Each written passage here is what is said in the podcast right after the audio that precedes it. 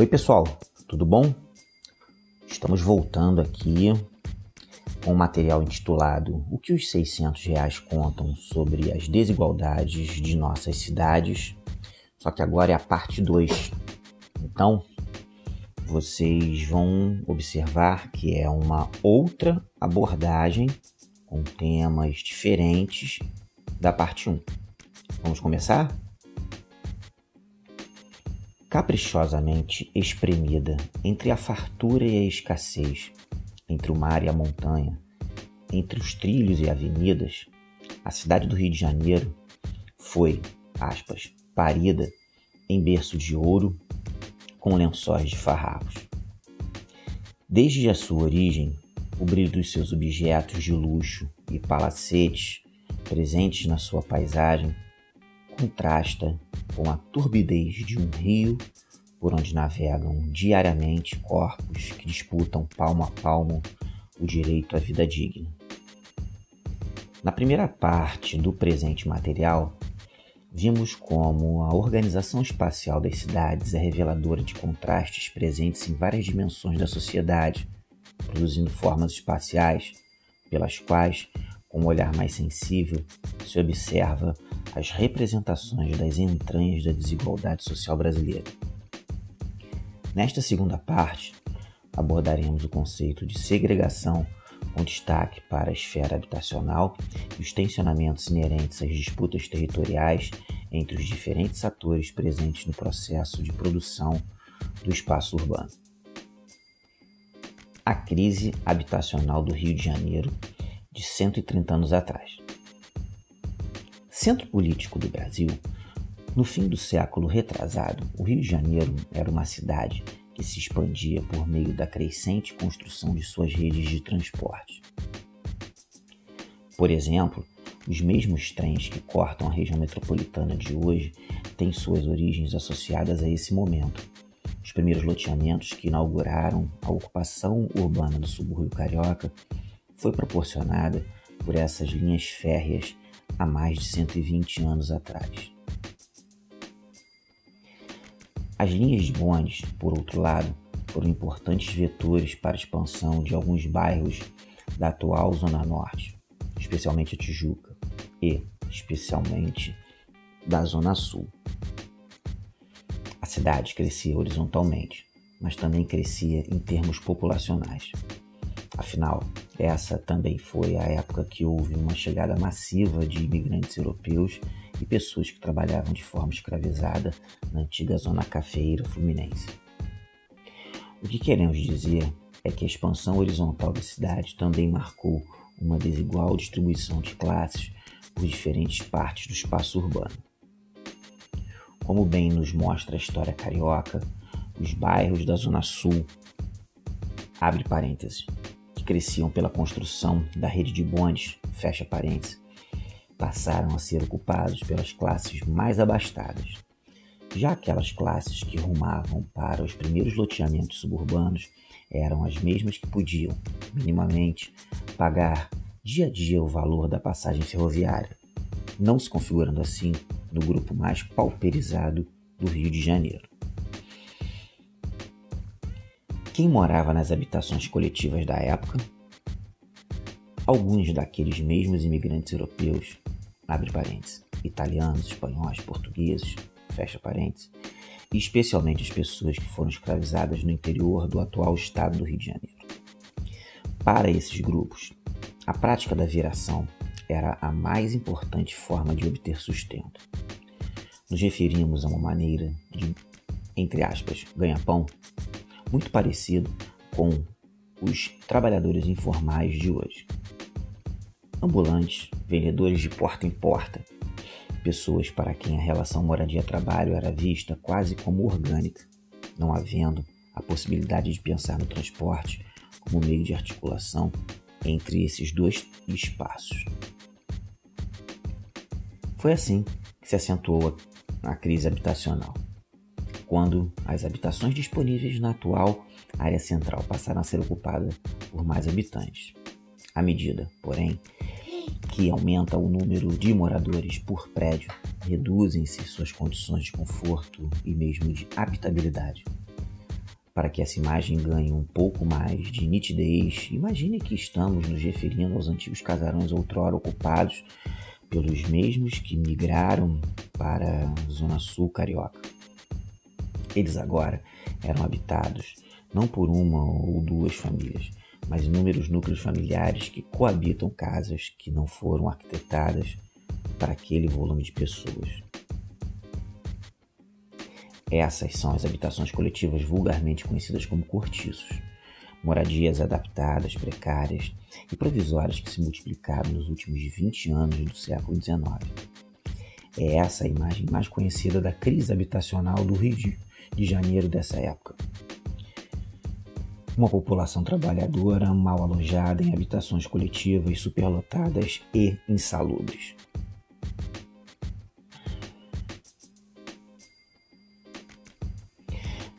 a perseguição e o movimento de erradicação dos cortiços. Alvo de inúmeras críticas, o cortiço se manteve no centro das discussões sobre a, entre aspas, questão urbana ao longo de todo o final do século XIX. Os defensores de sua erradicação sustentavam a sua argumentação em dois discursos. Um, o discurso do cunho higienista, frequentemente observado sob o motivo de apontarem o cortiço como o epicentro mais comum dos mais variados tipos de epidemias. 2. Um outro discurso que apontava o cortiço como foco em potencial de agitações populares, mediante o enorme número de trabalhadores que se concentravam em um único espaço. Em resumo, você deve perceber que eram perseguidas somente aquelas habitações coletivas que contavam com um agravante insalubridade, ou seja, o discurso de caráter erradicador, se dirigia tão somente àquelas habitações de aspecto anti-higiênico. Em outras palavras, aos cortiços. Mesmo com muitas negociações e tensões políticas, além de certas mudanças legislativas, foram muitos os cortiços eliminados nas últimas décadas do século XIX, especialmente nos anos 1890, quando o célebre cabeça de porco, um, abre parênteses, um símbolo por ser o maior cortiço da cidade, fecha parênteses, foi demolido na gestão municipal do então prefeito Barata Ribeiro. Todo o processo erradicador tem continuidade no início do século XIX. A chamada Reforma Passo resultou em uma sucessão de demolições que tinha sob justificativa a remodelação da cidade. Esse processo de demolições se estendeu ao longo de todo o século XX, sendo notável ver ainda hoje a permanência dessas habitações coletivas precárias nas mesmas áreas encurtiçadas de antes. No entanto, se permanecem os cortiços desde o século XIX e crescem vertiginosamente as áreas faveladas nas cidades brasileiras. Essa foi uma dinâmica verificada nos anos 900 e que tem continuidade no nosso atual século. E se tantas favelas surgiram e outras mais cresceram, como podemos então entender a favela? Tal como o cortiço, a favela tem de ser vista simultaneamente como solução habitacional e manifestação da desigualdade socioespacial nas paisagens das cidades brasileiras os olhos que as enxergam de forma estigmatizada e transformando-a como um problema social que pode ser extirpado da cidade, foi também historicamente construído. Então, se a partir de agora você consegue entender como se deu a relação dos cortiços com as cidades brasileiras desde o seu surgimento, na próxima parte da aula estudaremos o processo de surgimento e expansão inicial das favelas, tomando igualmente a cidade do Rio de Janeiro como exemplo. Favela da gênese à expansão inicial do Rio de Janeiro. Há 120 anos que a favela vem ocupando um lugar de destaque na pauta de debates sobre as cidades brasileiras. Isso não acontece de forma consensual. À favela são associadas várias imagens contrastantes. Ainda que tenhamos discutido sobre os cortiços até agora, definitivamente não podemos esquecer. Hoje a favela se constitui como forma de habitação popular mais difundida no território carioca e no Brasil. Veja só um exemplo. Ainda no início dos anos 1990, existiam na cidade do Rio de Janeiro 545 favelas, que abrigavam cerca de 1 milhão e 100 mil habitantes. Alguns dados mais recentes apontam para um crescente aumento da população favelada nas cidades brasileiras. Isso se traduz num dado bem considerável, que favela bem a importância desse que revela, desculpa, bem a importância dessa solução habitacional em 2020 já está completando 128 anos de existência. Como você já sabe, apesar de tão antiga, observa-se uma grande transferência de responsabilidade à favela pelos problemas da cidade, assim como um desejo de sua eliminação, ou seja, um discurso que indica que as favelas eram, de fato, um grande obstáculo a ser superado pelas políticas públicas. E quando surge a favela, afinal? Era final do século XIX, período de transição importante na história brasileira.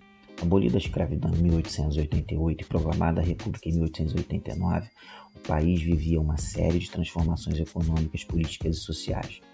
Capital e principal ponto da articulação do território brasileiro com os centros nervosos do capitalismo mundial da época, o Rio foi palco onde se materializavam as pressões que envolviam a República que estava acabando de nascer. A favela tem sua origem associada a dois focos de tensão: a já falada crise habitacional e as crises políticas advindas com a República.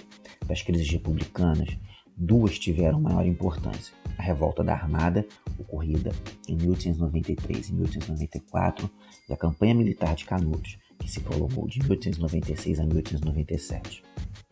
Nesse momento, o governo enfrentou problemas para alojar os soldados recém-egressos de ambos os conflitos. Como resolução, ordens foram expedidas autorizando a ocupação do convento Santo Antônio, localizado no morro do mesmo nome. Mas, como as acomodações não foram suficientes, foi permitida a construção, numa das encostas desse mesmo morro, de diversos barracões de madeira. Nesse mesmo momento, o Morro da Providência passou a ter encostas também ocupadas por barracos de madeira destinados à habitação temporária. Além disso, houve, no mesmo período, a destruição do Cabeça de Porco, um grande cortiço que se localizava aos pés do Morro da Providência.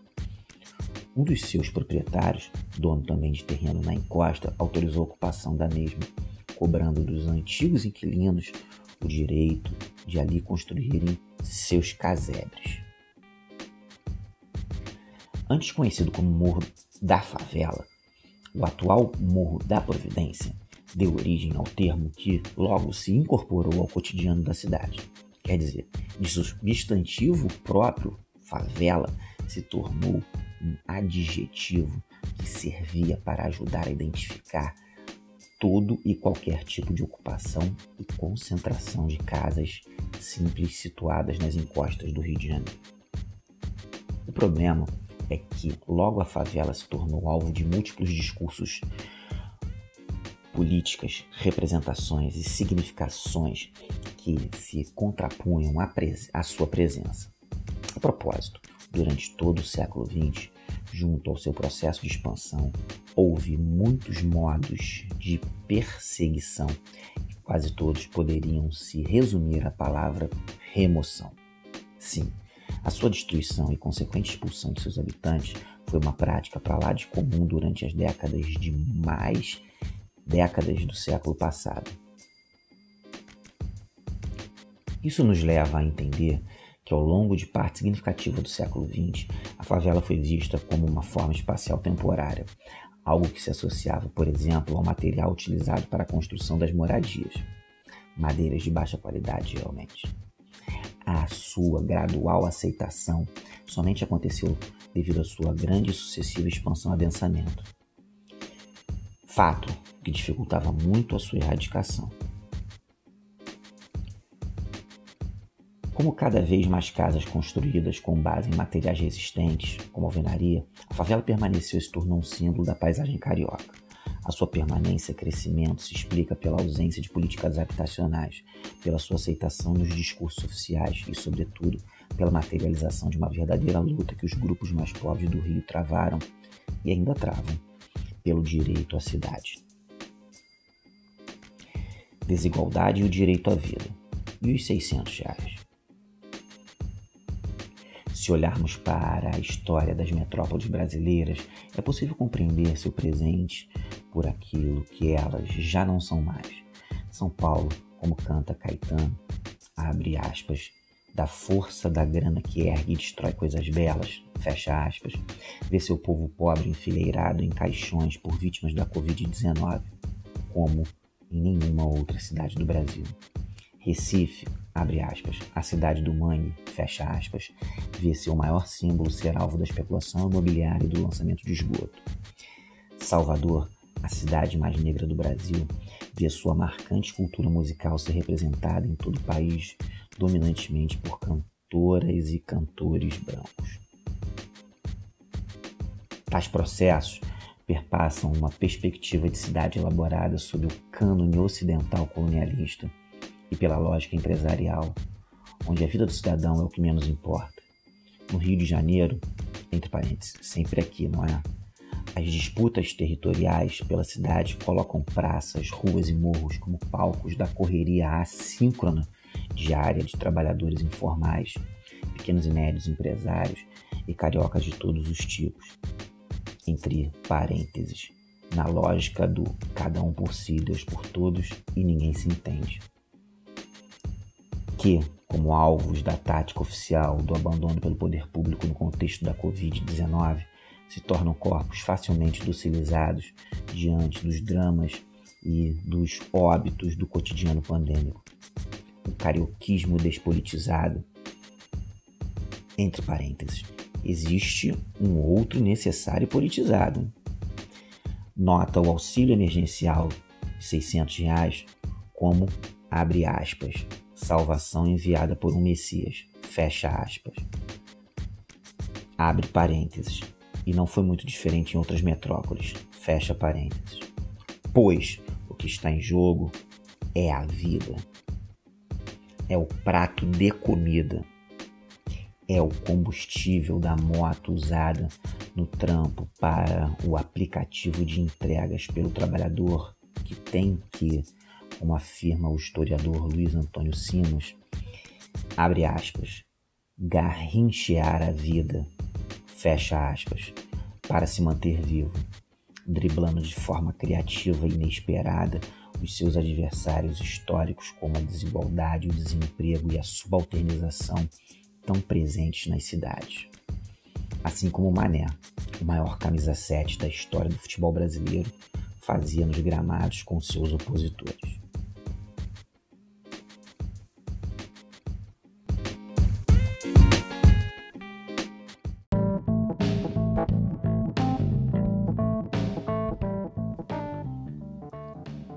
Agora vocês vão escutar o texto dos boxers que estão dentro do material.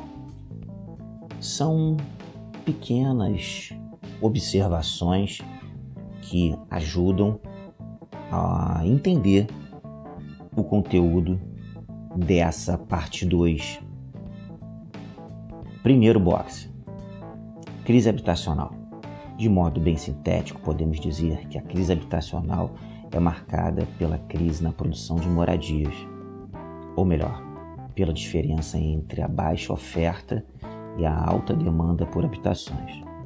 Esse é um problema crônico que persegue a cidade carioca em boa parte do seu processo de desenvolvimento histórico.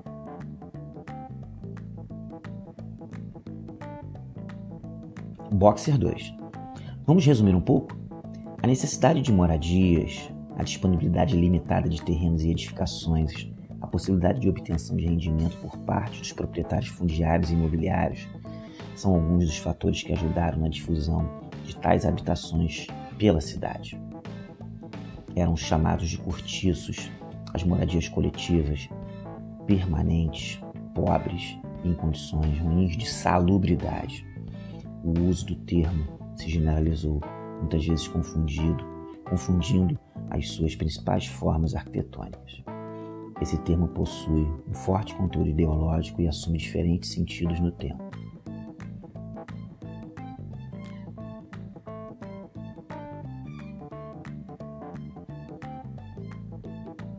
Boxer 3 Quem era o corticeiro? O corticeiro era o sujeito que produzia esse espaço que conhecemos como cortiço, geralmente pertencente às classes mais abastadas. Ele procurava investir o mínimo possível e aproveitar ao máximo o terreno, o que explica o aspecto precário desse tipo de habitação. Como o Rio de Janeiro daquela época concentrava uma população de tamanho bem superior em proporção às limitadas vagas de trabalhos formais, os corticeiros desfrutavam de uma situação de monopólio muito favorável, dada a grande procura por moradias nas áreas mais centrais da cidade, lugares onde localizavam-se, localizam-se as fontes de emprego e, consequentemente, os grandes cortiços reforma Passos e a demolição dos cortiços. Nomeado para o cargo de prefeito na gestão presidencial de Rodrigues Alves, que foi de 1902 a 1906, Pereira Passos comandou, no curto espaço de quatro anos, um amplo programa de reforma urbanística que visava uma transformação da paisagem da cidade.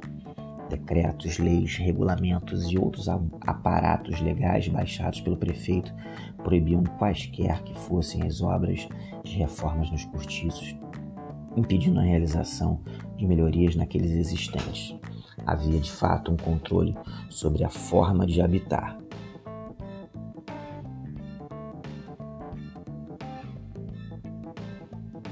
Por fim, no último boxe, e como tudo isso aparece no vestibular? Os assuntos que abordamos ao longo desse material estão presentes em questões dos principais exames vestibulares do país. Após as reflexões provocadas por este texto, deve ficar mais simples compreendê-las. Vamos ver? Questão da UERJ, pessoal. Concebendo a habitação como algo que transcende o espaço físico do apartamento, essas novas moradias deixam ainda mais a desejar. A maioria dos condomínios do Minha Casa Minha Vida não possui equipamentos e serviços em suas imediações. Grande parte das famílias reassentadas saiu de regiões mais próximas ao seu trabalho e foi morar na Zona Oeste. Ao lado, a gente pode observar um mapa da, do município do Rio de Janeiro que identifica né, quatro localidades de onde foram removidas uh, populações que foram transferidas para condomínios Minha Casa Minha Vida. As quatro áreas onde essas remoções ocorreram são Deodoro, Barra, Copacabana, Maracanã. E o destino desses projetos é, Minha Casa Minha Vida, que receberam exatamente essas famílias lá dessas quatro áreas que eu nominei, principalmente está na Zona Oeste. Então observa-se a construção de condomínios Minha Casa Minha Vida, principalmente ao longo da Avenida Brasil, próximo ali a Santa Cruz, Campo Grande, Realengo, Paciência e nessas imediações. Vamos à pergunta. Um processo socioespacial derivado das situações expressas no texto e no mapa é, e aí temos quatro opções aqui. Letra A, a intensificação da desmetropolização. B, o aprofundamento da segregação induzida. C, a oferta de transportes de massa de qualidade. D, o fortalecimento do território como cidade global. Resposta letra D de bola o aprofundamento da segregação induzida. Isto é, o Estado atua removendo favelas e trabalhadores de baixa renda das áreas mais próximas aos seus locais de trabalho, mais próximas ao centro, mais próximas à Zona Sul, e acaba lançando esses trabalhadores e essas famílias para as regiões mais distantes. Né? E muitas vezes com o argumento de que eles vão ter ali sim uma moradia digna. E muitas vezes esses trabalhadores não foram consultados sobre isso. Então, resposta letra B. É importante a gente destacar, agora que já encerramos aqui a, a leitura do trabalho, que ao longo dele existem alguns ícones onde é possível clicar e abrir um vídeo, abrir um livro, abrir uma música. Então, com o auxílio de alguém, você consegue acessar esses pequenos detalhes dentro do material. Tá ok? Um grande abraço. Estamos fazendo esse material com muito carinho para você. Bons estudos.